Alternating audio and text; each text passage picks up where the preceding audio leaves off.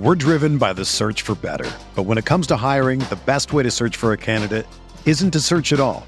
Don't search match with Indeed. Indeed is your matching and hiring platform with over 350 million global monthly visitors, according to Indeed data, and a matching engine that helps you find quality candidates fast. Ditch the busy work. Use Indeed for scheduling, screening, and messaging so you can connect with candidates faster. Leveraging over 140 million qualifications and preferences every day, Indeed's matching engine is constantly learning from your preferences, so the more you use Indeed, the better it gets. Join more than 3.5 million businesses worldwide that use Indeed to hire great talent fast. And listeners of this show will get a $75 sponsored job credit to get your jobs more visibility at Indeed.com slash BlueWire. Just go to Indeed.com slash BlueWire right now and support our show by saying that you heard about Indeed on this podcast. That's Indeed.com slash BlueWire. Terms and conditions apply. Need to hire? You need Indeed. This podcast is sponsored by Liquid Death. Are you thirsty? Parched? Do you like dark and eerie, sinister names for your beverages? Then you'll love Liquid Death. Go to liquiddeath.com, use the promo code Big Blue.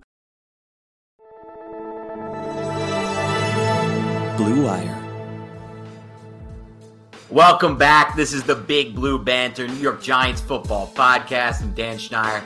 Joined us by my co-host Nick Falato. This time to my right, we're doing a podcast from the same location. I visited him down in Arizona. Had a great weekend. It wasn't capped off with, like, I guess my favorite moment. I really hope the Giants had had a little bit of a better win here. Um, instead, it was a tie, first tie since 1997 for the New York Giants, and that was against the Washington football team as well. I just keep calling them football team in week 13. In week 13 because that's the weird type of crap that's going on here.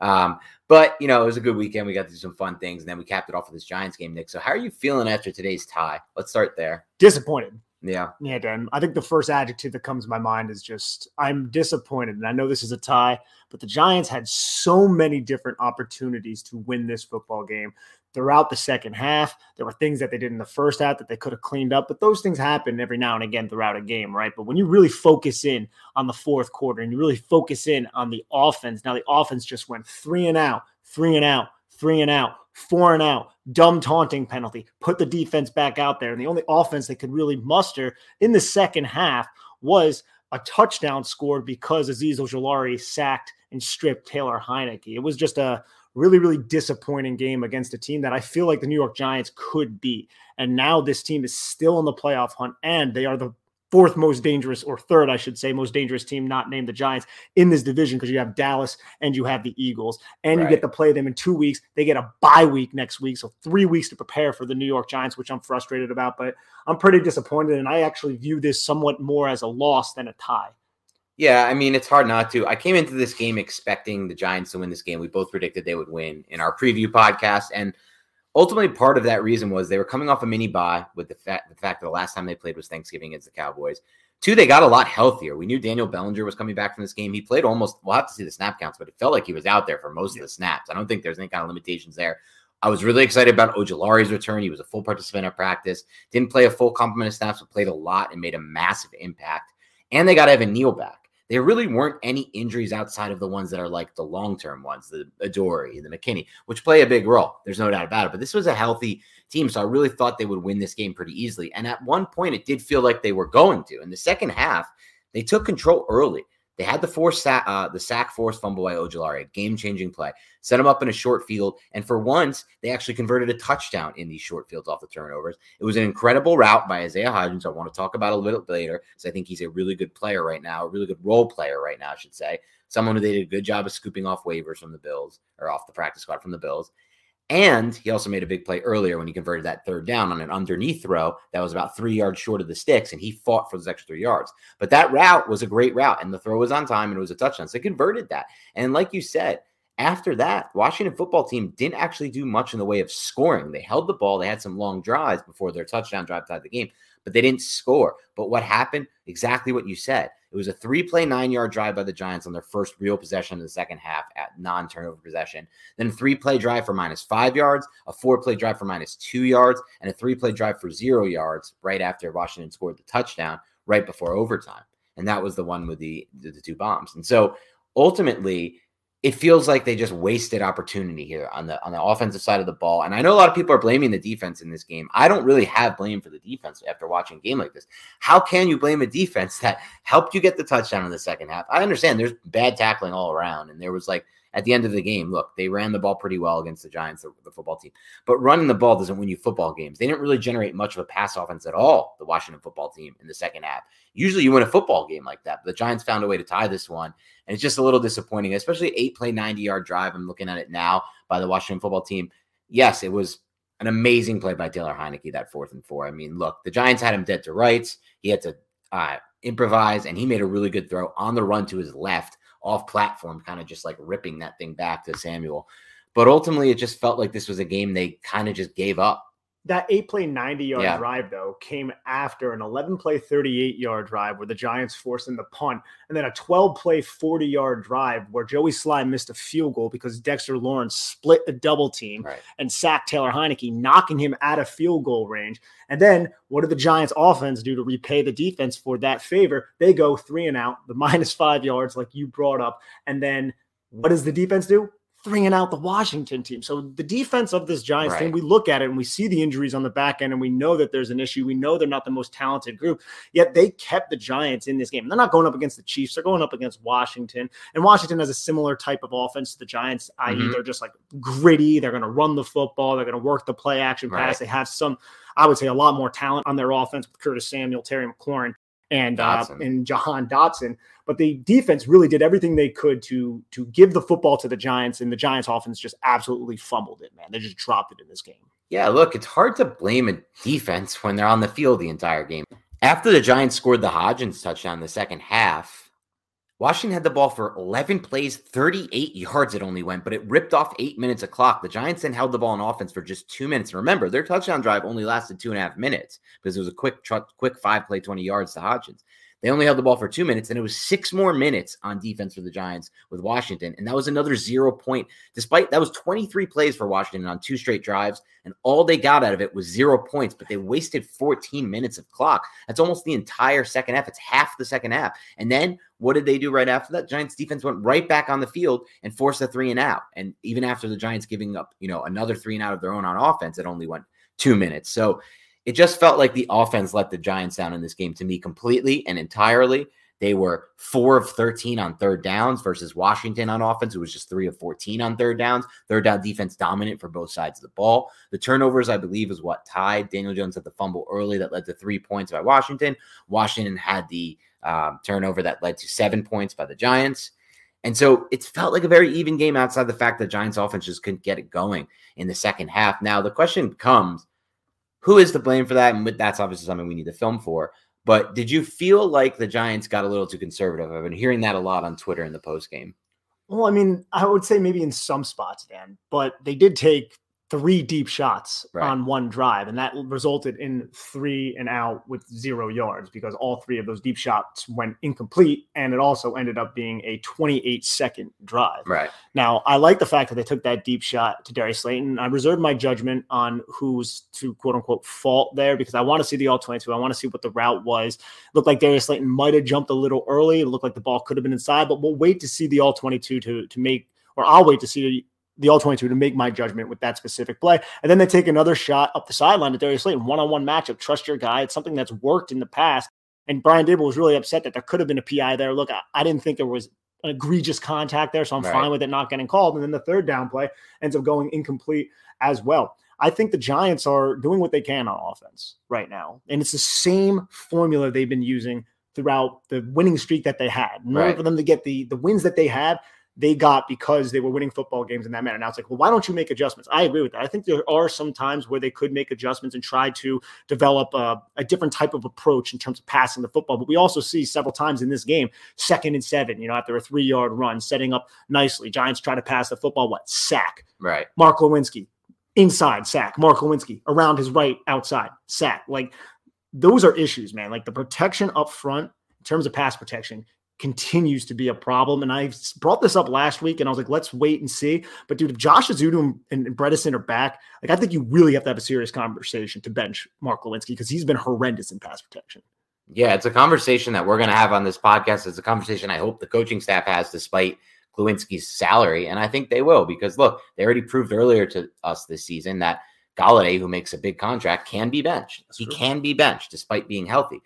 And as far as that goes, one thing that stood out to me regarding what you just said, which I thought was really telling, was I can't remember too many times. Like I saw it today, and I couldn't remember too many other times on the film over the last however many games that I saw true Daniel Jones under center drop back, not a play action, just he's under center and he drops all the way back. And he did that today, and it was an immediate sack. The only time I really saw them try that, and I can't, I'm thinking back in the film, like how many times have they even just tried a true drop back without the play action from under center? And you just don't see that a lot. You see him throw out a shotgun sometimes without the play action, but most times when he's under center and they've passed the ball, it's been a play action pass.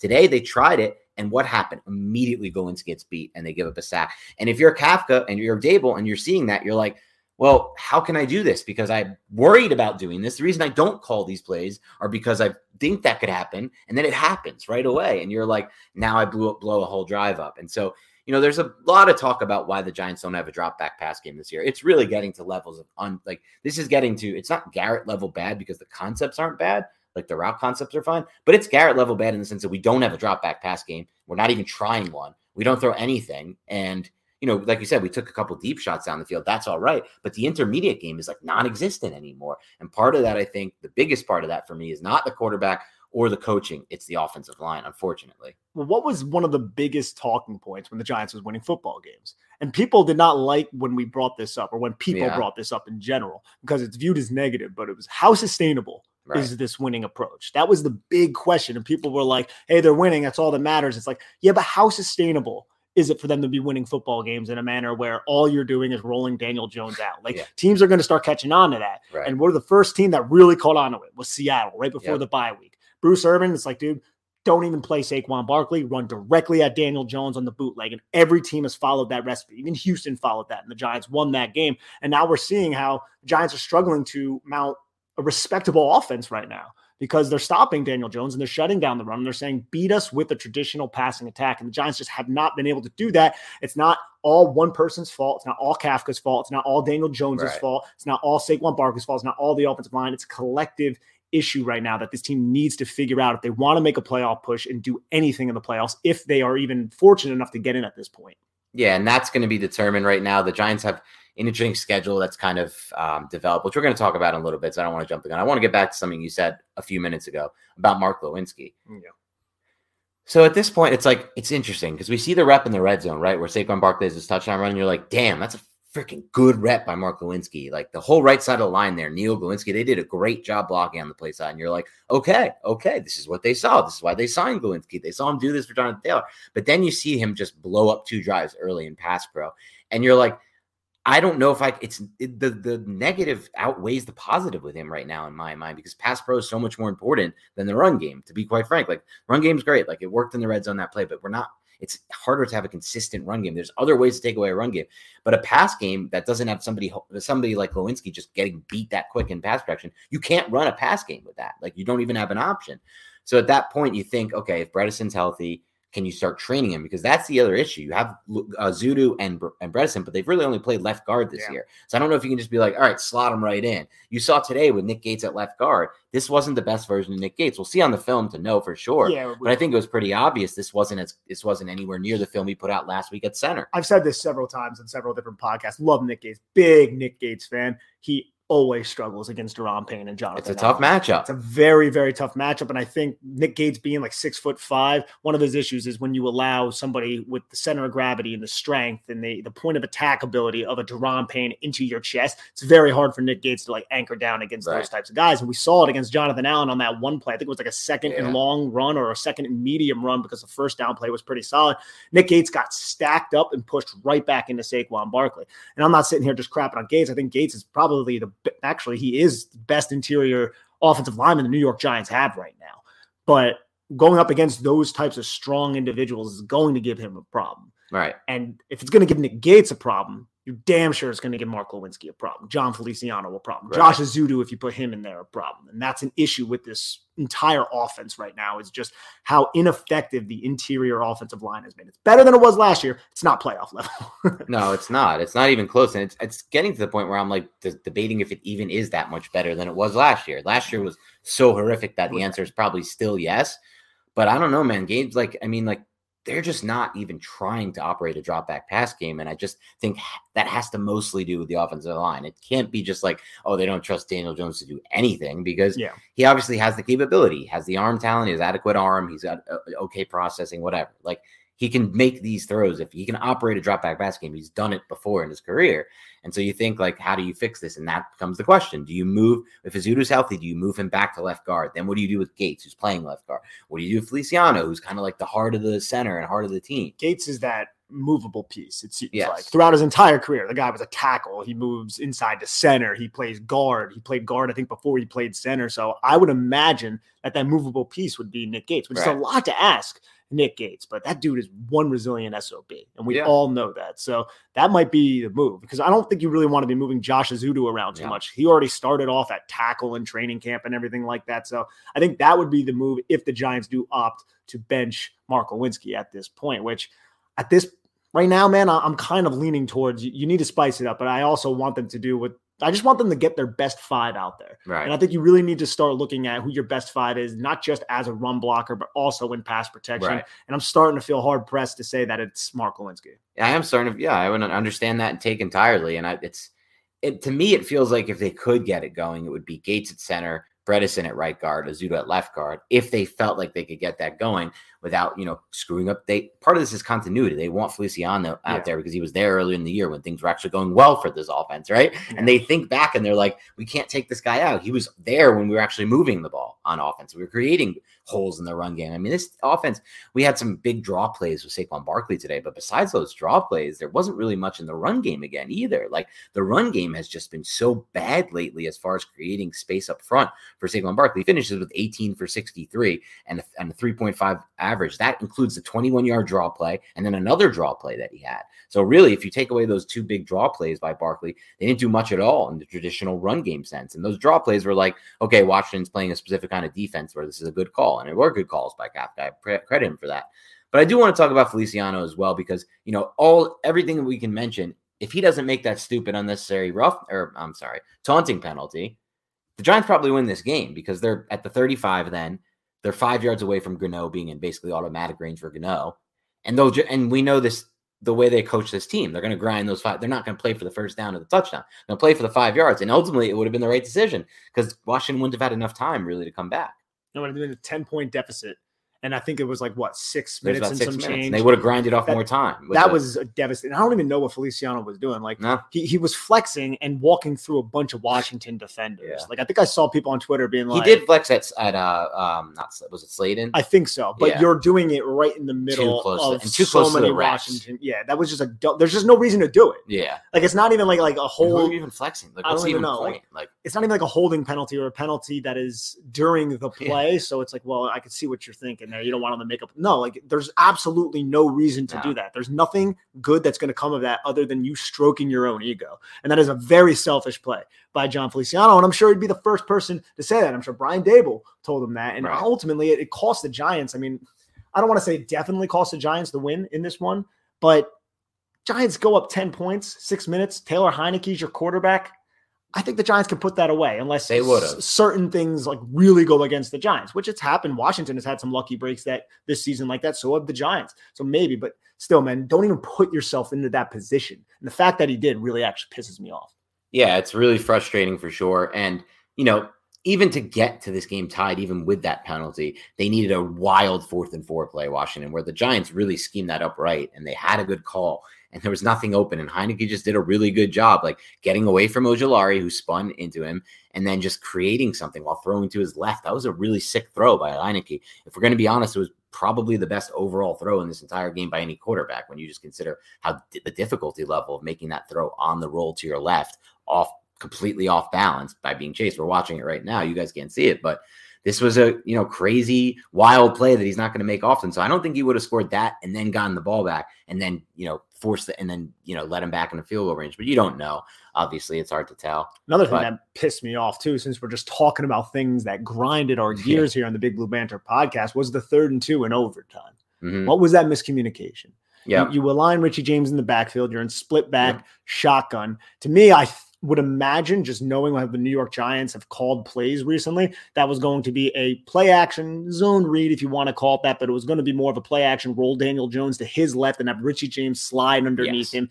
Easy completion. Hopefully, that end man on the line of scrimmage bites down on the play action to Saquon Barkley or you run with Jones, or you Yeah, run with Jones. And you also probably had another route from the backside. I'm not sure. I'm going to try to pull it up right now. You probably had other routes coming over the middle of the field or just clearing out, doing something to occupy defenders. And it just did not work out whatsoever because Richie James and Saquon Barkley just run right into each other. And Washington's defense is just on Daniel Jones at this point. Yeah, I mean, when they run into each other, the end man in the line of scrimmage has no reason but to go for them. He's going for Daniel Jones. Otherwise, if they don't run into each other, maybe he has to take Richie James on that slide underneath. Like he has to at least account for him. And so, and if he doesn't, he just throws it to him. It's an Yeah. easy completion. You put him in a easy conflict. first down. Yeah, you put the put the defender in conflict as they've done all year to convert these short, third and shorts.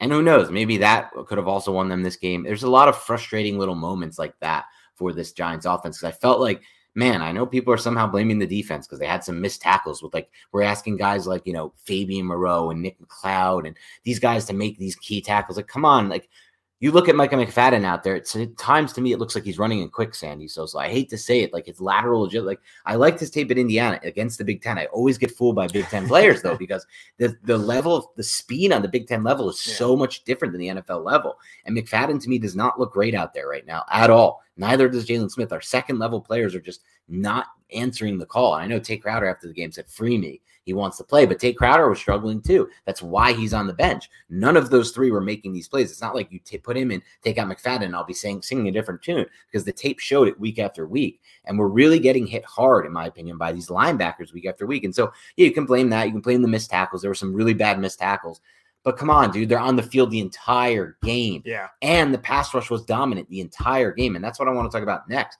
This Giants pass rush to me looked better this game than it has all season long.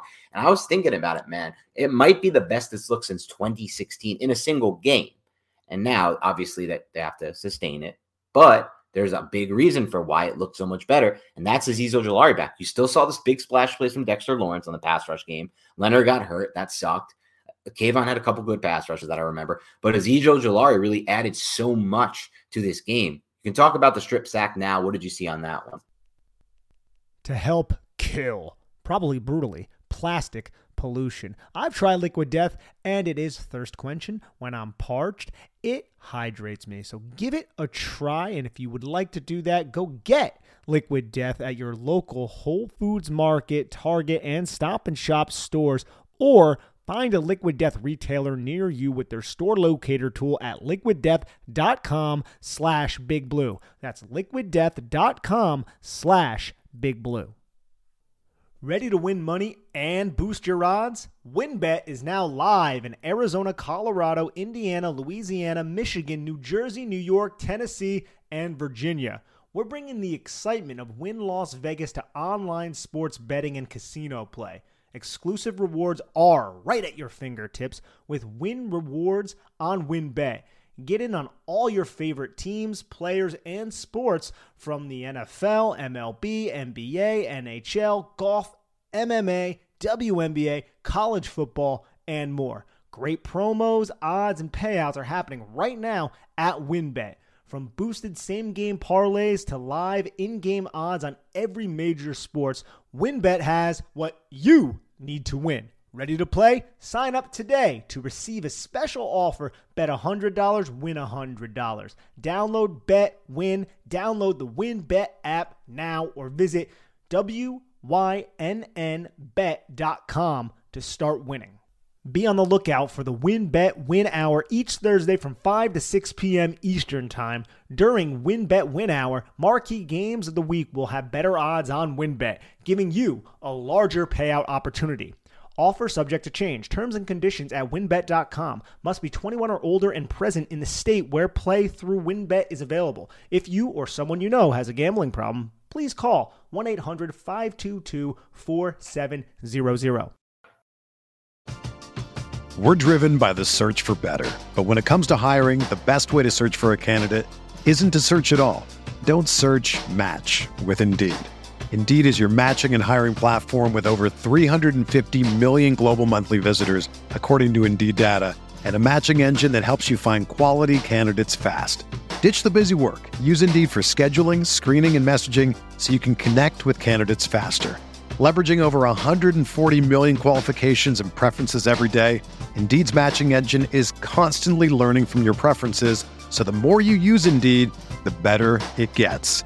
Join more than 3.5 million businesses worldwide that use Indeed to hire great talent fast. And listeners of this show will get a $75 sponsored job credit to get your jobs more visibility at Indeed.com slash BlueWire. Just go to Indeed.com slash BlueWire right now and support our show by saying that you heard about Indeed on this podcast. That's Indeed.com slash BlueWire.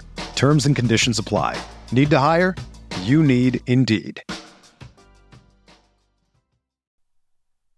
Well, Dan, if you're watching on YouTube, everybody, you could see how low to the ground Azeez Ojulari gets against John Bates on this play. And yes, it's a tight end. I get it. But this is a strip sack. And watch just the bend and flexibility of Azeez Ojulari here. You don't have to do too much to defeat John Bates, but once you're in this position, if you're watching on YouTube, you're at the top of the arc, you're you're basically hip to hip, but you're starting to turn the corner. Look at how low Azeez Ojulari's knees are to the ground. He plants that right foot flat. That right foot right here is flat on the ground, and his left knee is about three inches away from grazing the freaking turf at MetLife Stadium as he bends through a hold from John Bates and then finds Taylor Heinicke to strip that sack. That's sick.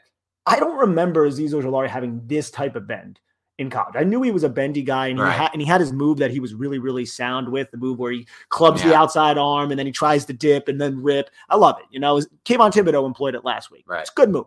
But this guy and there, this guy and this play, and then there was another play that I put up on Twitter earlier, I think from the Bears game, where Azeez Ojulari's knees are like an inch or two yeah. away from the turf. Like he is a bendy dude, and he's very explosive. He was looking like he was shot out of a cannon, and I'm very, very excited about this defensive front now. Like if there's any silver lining here, because we're very negative right now. Like I said, I'm treating this more as a loss because I just feel like the Giants blew it. Right? They should have won this game. They should have won this football game, no doubt about it. But if you want to look at some silver linings, one of the big ones is Dexter Lawrence Hopefully, like Leonard Williams is all healthy and good. I know he missed part of that game.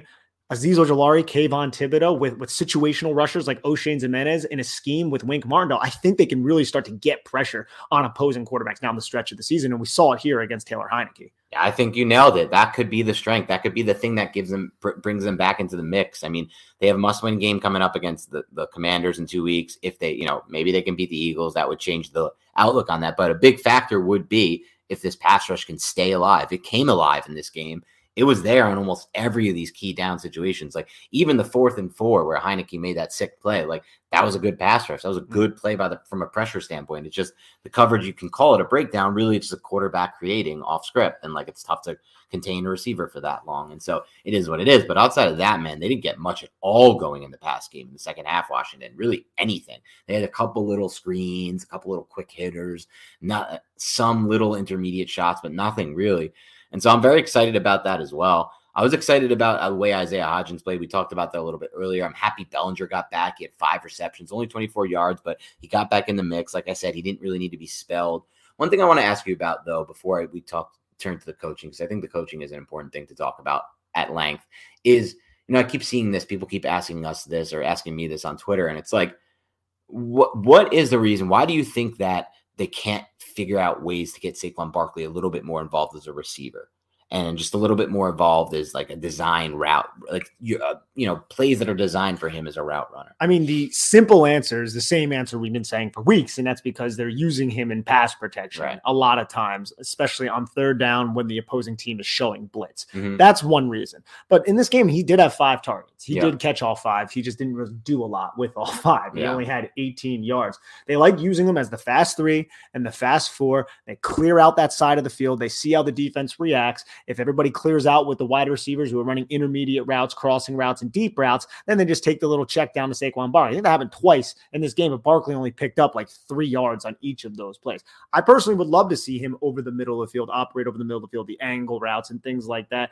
But I just think it's easier said than done in those obvious passing situations to get that done because you do need him, his presence in pass protection Right. to help, especially inside. Because there are a lot of times throughout the last couple weeks, and I'm not sure about this. We'll see on the all 22, where Saquon Barkley would just align basically in the A gap, like a yard Yeah, off the just to line be of scrimmage, Yep. just to kind of take that linebacker who looks like he could be coming.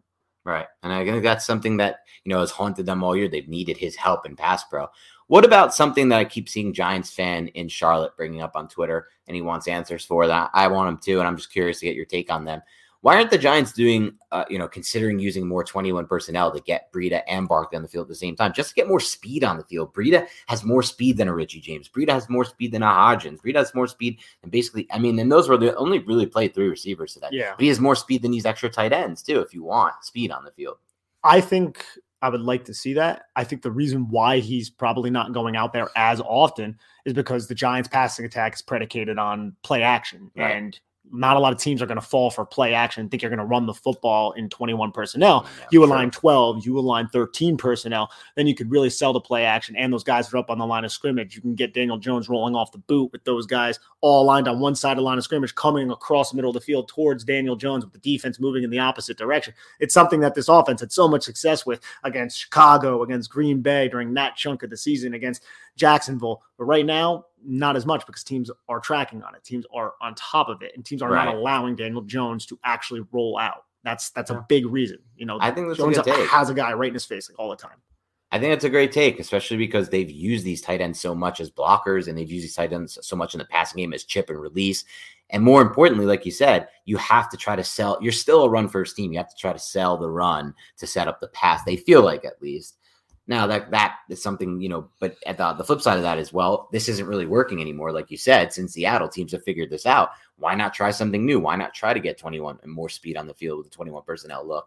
The Giants did an okay job running the ball today. Overall, they'd averaged four and a half yards per carry. Now, a lot of those were spark plays by Jones. Obviously, Barkley didn't have the good average, but at the same time, they're not going away from the run. You can see that this is a team that doesn't have any interest in that. So, getting away from the 12 and 13 personnel might impact that. Look, a lot of things change throughout an NFL season, and the Giants know that better than anybody. But I do think there there's something to take away from the fact that Darius Slayton wasn't going to make this team, and he was buried on the depth chart, and now he is by far and away their most talented receiving weapon. Like there's some you have to read into that and say that is one one reason why this team is not aggressively trying to push the ball down the field. One of many reasons, in my opinion. Yeah, I mean, but be careful giving too much praise to Darius Slayton because he's the whipping boy somehow on Twitter because he has one drop in the game. I know it's a costly drop, but it's one drop. He also had six catches for 90 yards. He also created incredible separation on the 55 yard route, making an adjustment to make that Sl-. Slayton's the furthest thing from the problem here. Of and, course and I've been a big I, I've chastised Slayton throughout the last two years of his career because he he is inefficient. He does drop the Yes. football and and that's that's obviously a problem when you're a wide receiver. But in terms of creating explosive plays through the passing attack right now, There is there nothing. is nothing Yeah. other than Darius Slayton. He's doing it like once or twice every single every week. single game. Yeah. And not only that, he's doing once or twice every single game. He's also forcing corners to play further off him, which we're seeing now in consecutive weeks. He's forcing the defenses to because what we are going to say before, look like, oh, well, why don't we go back to you know 11 personnel or 21 personnel and get Breida and get speed on the field so we can you know aren't shouldn't you be shouldn't it be easier to run against lighter boxes that hasn't been or, I'm sorry in in lighter personnel packages? Like you know some people say it's actually easier to run at 11 personnel and 12 and 13 that's not the case for the Giants. You want to know why? Because defenses don't care what kind of personnel we have. They're stacking the box regardless. They do not respect our pass game at all. They don't respect the intermediate levels of our pass game. They don't respect the deep levels of our pass game, with the exception of corners who will play a little off Darius Slayton, like you mentioned. But going into these lighter personnel packages isn't actually going to help the run game because defenses are still committing so many resources to the run game, no matter who's on the field. unless you started moving the football through the air, Right. Which is not something the Giants do. Or have done, yes. And something that maybe they can do, but so far it looks like they haven't. But you take Darius Slayton off the field, that's it. The corners are pressing up. There's no separation anywhere in the intermediate or deep levels. And that's just going to be it. So he's the furthest thing from the problem in my mind, too. Yeah, he should have caught that ball. I get it. He made a bad adjustment to the ball. He high pointed it and he didn't catch it. He should have kept it in his hands instead of trying to bring it in his body. But that's been his MO the whole time. We knew he's not the best, you know, adjuster to the ball in the air. We knew he's not the best hands catcher. But, you know, if you're going to blame him for the game for one play, I don't know if I, I can agree with that. And it is what it is. It was a big play. But ultimately, obviously the Giants are going to need better from everyone in their passing game, including Slayton on that drop, obviously, and and just you know the whole thing. And they're just gonna have to figure out a way to do it. But I don't know ultimately if we're going to get to see just to shout you out, Giants fan in, in Charlotte. Like we're gonna, I don't know if we're gonna see the 21 personnel because I think Nick brings up a big point. It's it's not going to help them run the football. It's not going to help them get better running the football. It's not going to help them get better with the kind of their diversity of the play Yeah. of the play action versus the actual pa- uh, running of the football. I would like for them to try something. Now they have in a lot of these fourth and one situations, Right. third and one situations, and it's worked.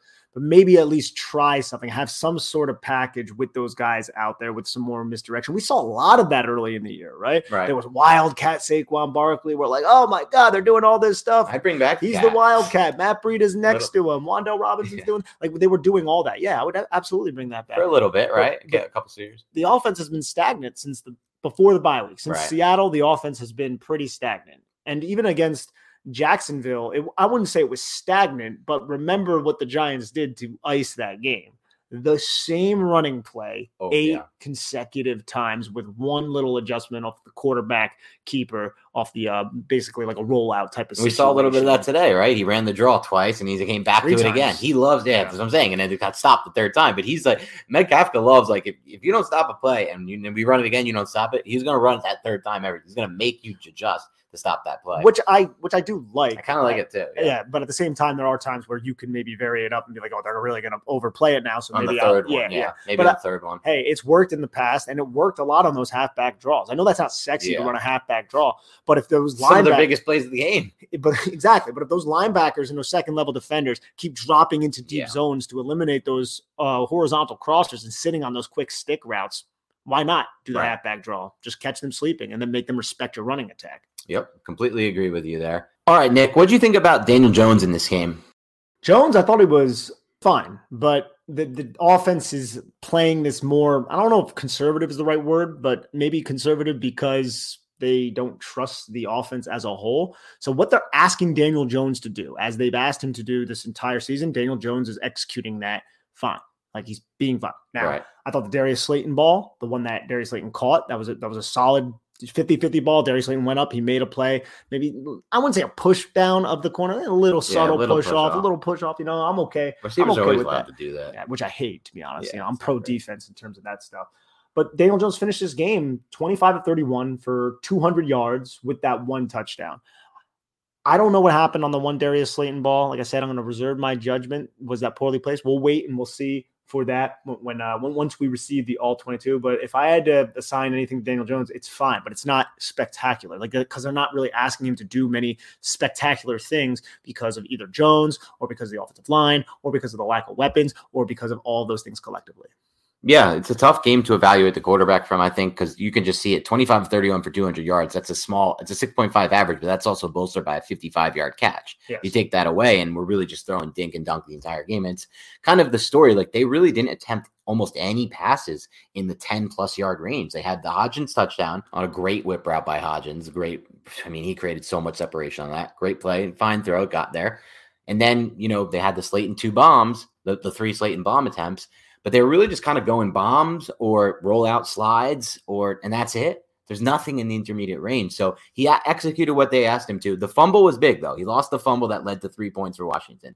That was a tough one because they were driving the ball, too. He's got to protect the fall, ball. We know that. He hasn't had too many fumbles this year that they've lost. This was one of the few ones they've lost. So obviously that was a tough one. But yeah, I think you're right. You're right. He just, you know, executed the game plan fine, uh, made a couple fine throws, and and they didn't really ask him to do much. And that's the weird part to me because it's like in overtime when they needed it, he started to open up it up a little with Hodgins in that slant game. And then uh, is that not open at any other point in the game? Like, can you not run those plays at any? I, it's just hard for me to imagine that like the only thing they can do at any point is that PA slide game or run, and then it's like, oh, we get to OT and he's throwing slants and they look pretty easy. They're wide open over the middle. So what's going on there? These little inbreakers, and it just it's so weird to me. It feels like I, I almost get the feeling like that the coaching is doing this because they want it. They, this is their game plan. We want to run this PA slot over and over. We want to run this conservative offense. We don't want to take the chances opening up. Yeah, but they don't want to. No, They no, no. Feel, yeah, they yeah. feel they have They to. feel Sorry, have no, to. they do not want. Yes. This is a staff. This is a coaching staff. This is the thing people get wrong a lot on Twitter. It's like Daboll and Kafka do not want to be running this offense. Obviously, this is this is not in their bet. They know it's not. Daboll was one of the most aggressive play callers ever in Buffalo. He Yeah. once opened a game with like what thirty straight pass attempts. Yeah. Like this is not what they want to be doing. This is what they feel they have to be doing. But that doesn't make it right. Just because they feel they have to be doing it doesn't mean they're right in that they have to be doing it. And that's kind of the question we're going to try to get to on the film and try to figure out moving forward. Because as you see it open up like that in overtime with those slants being open, consistent throw, throw, first down, first down, it's like, well, maybe you think about like, you know, you thought this is what you had to do, but maybe there's new evidence to just maybe you don't have to do this, right? Maybe you can throw the ball a little bit more. What happened to the RPO game?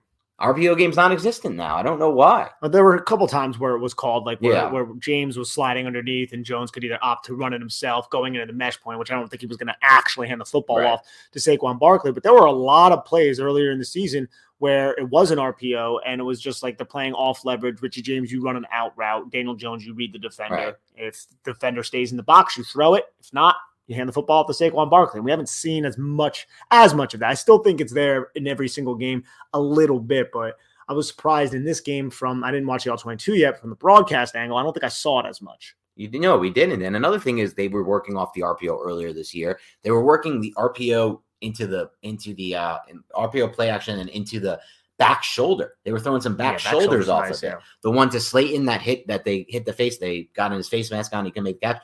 Why not throw some of those? Like just mix them in occasionally, right? Like let's just get a little bit more going with the passing game, at least attempts to feel like we can at least get to the bottom of why this is happening. And look, it could lead to interception. It could lead to the play I talked about earlier where Glowinski gets beat immediately. They're sacked, your drive's ruined. You're like, why did I try that? It was awful and it ruined our drive. But at least you got to, it's better than like running the ball right into the line of scrimmage. The reason why I asked about the Yeah. RPO too was because what if they're not running the RPO as much because the offensive line keeps getting those stupid penalties? Yeah, when they're when they're a little two yards down the field, Yeah, man, that- we get those a lot. Yeah, because the Giants ran a lot of RPOs. Get those penalties a lot. I, I- and I, I contend that that Isaiah Hodgins touchdown callback was Yeah, that was that a was a BS one. That was a BS one. But the other ones they weren't. The other ones, Yeah, you, they you do, they're running downfield. You got to because sometimes with Jones, he held onto the football a little bit too long and he didn't get rid of the football, and that led to the offensive lineman climbing up this because they don't know. They don't know if it's a run or a pass at that time. So you, that's why it's so bang bang. Right. You need to be very decisive Ball has to be out. on yeah. playing that RPO. And there's that always that apex defender or that outside linebacker, whatever you want to classify him as, kind of te- teetering the line. Like he knows that he's the read defender. So what is he doing? He's kind of cheating outside. So he's really making Daniel Jones think, do I hand the football off here or do I throw it? Okay, I'm throwing it. Oh crap, it's actually not there. Now what do I do? Right. Yeah, so th- like that, that there's a lot of uh, there's a huge mental aspect to that, and you really need to be quick and decisive with your decision making whenever you're running RPOs, or you're going to take those stupid penalties. Yeah, you're right. And so we'll see if they can mix that back in. I want to finish this off talking about the coaching. I think earlier this year we discussed in at length that we felt this coaching staff was giving them a clear edge on a week to week basis. At times, this coaching staff even played a massive role in winning games. The Titans game, Daboll going for two points there, Oh, yeah, that won them the game. And there were other examples of them winning the game based on coaching. I don't think that was the issue. To, or I'm sorry, I don't think that was the situation today. I don't think the Giants coaching staff played a role in helping them win this game. And I think a case could even be made by some that they played a role in them losing this game. There were some questionable time management decisions by Brian Daboll. That's been an issue, I think, for him at, at times throughout the season. And it feels like, in general, with this team now, I've at least felt this way, Nick, that when they get a lead, they really do like to sit on the ball. They really don't like to put the pedal to the metal. They don't want it. It's not that they don't want to. Maybe they don't feel they can. But they sit on the ball when when they're trailing. They are they sit on the ball when they're trailing. To. It's just an all. You're right. It's an all around sit on the ball type of experience here. But that's not what we were expecting. That was more along the Joe Judge Yeah. lines, right? And so that's uh, like the question becomes like because I, I think we have to look at it like on film to really know like who won the battle, Kafka versus Del Rio, who won the battle, Wink versus Turner. That I don't know, and I think Wink had some great calls that I can think of on top of my head. Kafka, on the other hand, that might not be as true. It's hard to say, but maybe again he's just limited. But I, I think a case can be made that this wasn't Brian Daboll's best effort. To me, just like feel wise, I felt like this was the least. This was the game I thought was his worst of the season. yeah, without watching the all 22, I think I, I agree with you, but I'm really going to wait to to, Mhm. to give a sound answer on that because just even looking through this second half, there was always like a some stupid mistake or a negative one yard run game, like even like first and 10, Saquon Barkley stop for negative one yard, second and 11, Daniel Jones finds Nick Vannett for a couple yards. Offensive holding, Holding. penalty. Now you're in a second and 20, and then a third and 16, and you're punting on a fourth and 15. And then you obviously have that first and 10, 622 left in the fourth quarter. We already brought this up. Right. But Daniel Jones, what do they do? They attack off leverage, something that Mike Kafka Right. does. Darius Slayton, they're giving him respect. So he hits Darius Slayton for a curl that he takes for 12 yards. Jon Feliciano takes that penalty. And then three plays later, the Giants are punching the football. But like, there were times where Mike Kafka was dialing up the passes. I don't know if it was always at the optimal time because Right. on the very next drive after the touchdown drive, what happened? The Giants come out and they just throw the football three times deep. All three of them go incomplete. Right. And it's just like, oh my gosh, you know, there were times where Mike Kafka dialed up a second and seven pass. And what happened? Daniel Jones gets sacked because Mark Glowinski's his guard, as we brought up earlier in the podcast. So I- it's uh it's frustrating. I can't wait to get in the film to see exactly, like you said, the X's and O's, what exactly was going on. But it was not effective. The offense that second half was the worst half the offense that we've seen this season, and that's saying a lot because there's been some ugly halves this year. Yeah, I mean that's a fair way to say it. We you went over at the top of the pod, three three and outs, a four and out. This is as bad as it gets for an offensive performance, and obviously one of those was based on the Feliciano stupid taunting, which is obnoxious, but it is what it is. Now moving forward, we look at it, and it's a playoff race that gets a little more interesting with the news of Jimmy Garoppolo out for the season. At this stage, the 49ers basically have to go to Brock Purdy, a seventh round rookie. believe, I mean, uh, another Big Ten guy who is very limited in my mind as a quarterback. He's Iowa State. Yeah. Oh, no, he was Iowa State. Purdy Yeah. was Iowa State. I don't know- Wow, we have a friend that would eviscerate you for that take. I don't know why I'm thinking Purdy was, was he originally Purdue? I feel like he transferred from Purdue. He was Iowa State at the end. That was a bad take by me. That was a miss. I don't think he did, but I I'll look it Brock up. Purdy was originally Purdue. You can you can look it up as we go, but he is not in my mind the option at all for the 49ers. Not going to be a good option. He's going to struggle a lot. Maybe he wasn't Purdue. Maybe I'm just thinking Purdy and Purdue, which is a very stupid thing to think. But yeah, no, I think he was all Ohio- Iowa State. Yeah, I mean, I remember them Yeah. talking about him when he was really young. Right. Iowa. It was either his freshman or sophomore year. But he's a smaller quarterback, doesn't have much arm talent, isn't going to be an op like a good option for them. So they like it gets interesting because they could follow the race and the Seahawks get win that back, win that division back, and now the Giants are competing with the 49ers and the and the Redskins or Commanders for that final spot. But I think ultimately, as you look through it, no matter how you shake it out, the Commanders game in two weeks basically becomes a must-win game, or potentially just a must-not-lose game. Like you might be able to tie that again and figure this thing out, but at the very least, it's a must-not-lose game, um, no matter how you slice it. So it'll be very interesting to see what happens. And then when you look at the Commanders' schedule, since the Giants are going to be in direct competition with this team, Right? they actually have the 49ers on their schedule. And Sucks. it's sucks because Jimmy Garoppolo is not going to be there. That's the game after the Giants game. So they travel to San Francisco, then they host the Browns and host Dallas.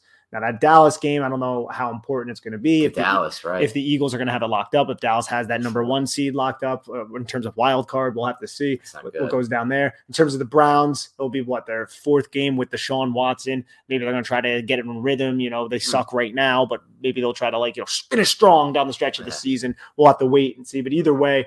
That loss of Jimmy Garoppolo and the fact that Washington actually has is going to play them might work against the Giants, depending on how the yeah. NFC West race fares. it could and the Seahawks also get to play the 49ers so that hurts the Giants too in that regard.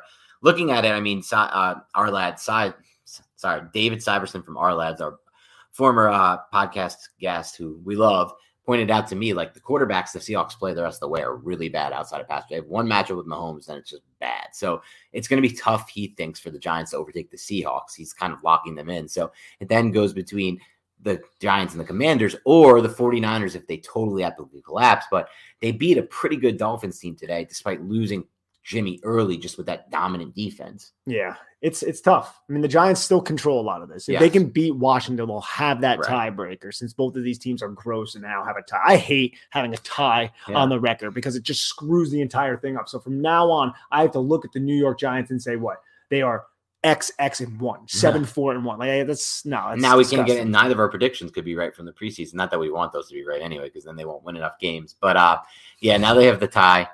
They're gonna we're gonna have that moving forward. We'll see how this all shakes out. Keep it locked and loaded here. We want to. I'm excited to see the film on this one. I just want to see what was going on with the offense and you know what how they played, how the defense played, and what the Giants could have done. But other than that, have a great rest of your week. Signing off from Arizona. I'll be back in Jersey tomorrow. So probably all 22 is going to come out later this week because it's it's not really going to be feasibly possible to do it on Monday. But Tuesday you can you can expect it then, um, and then we'll get back to it with the defense, and we'll get you know we'll get prepared for this Eagles game because an Eagles win would change everything. Would change the whole outlook and feeling for this team right now. And it's not impossible. I don't think.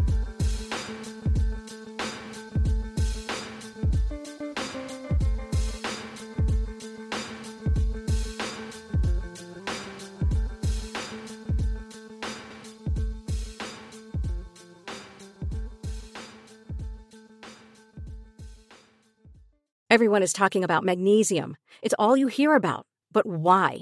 What do we know about magnesium? Well, magnesium is the number one mineral that 75% of Americans are deficient in.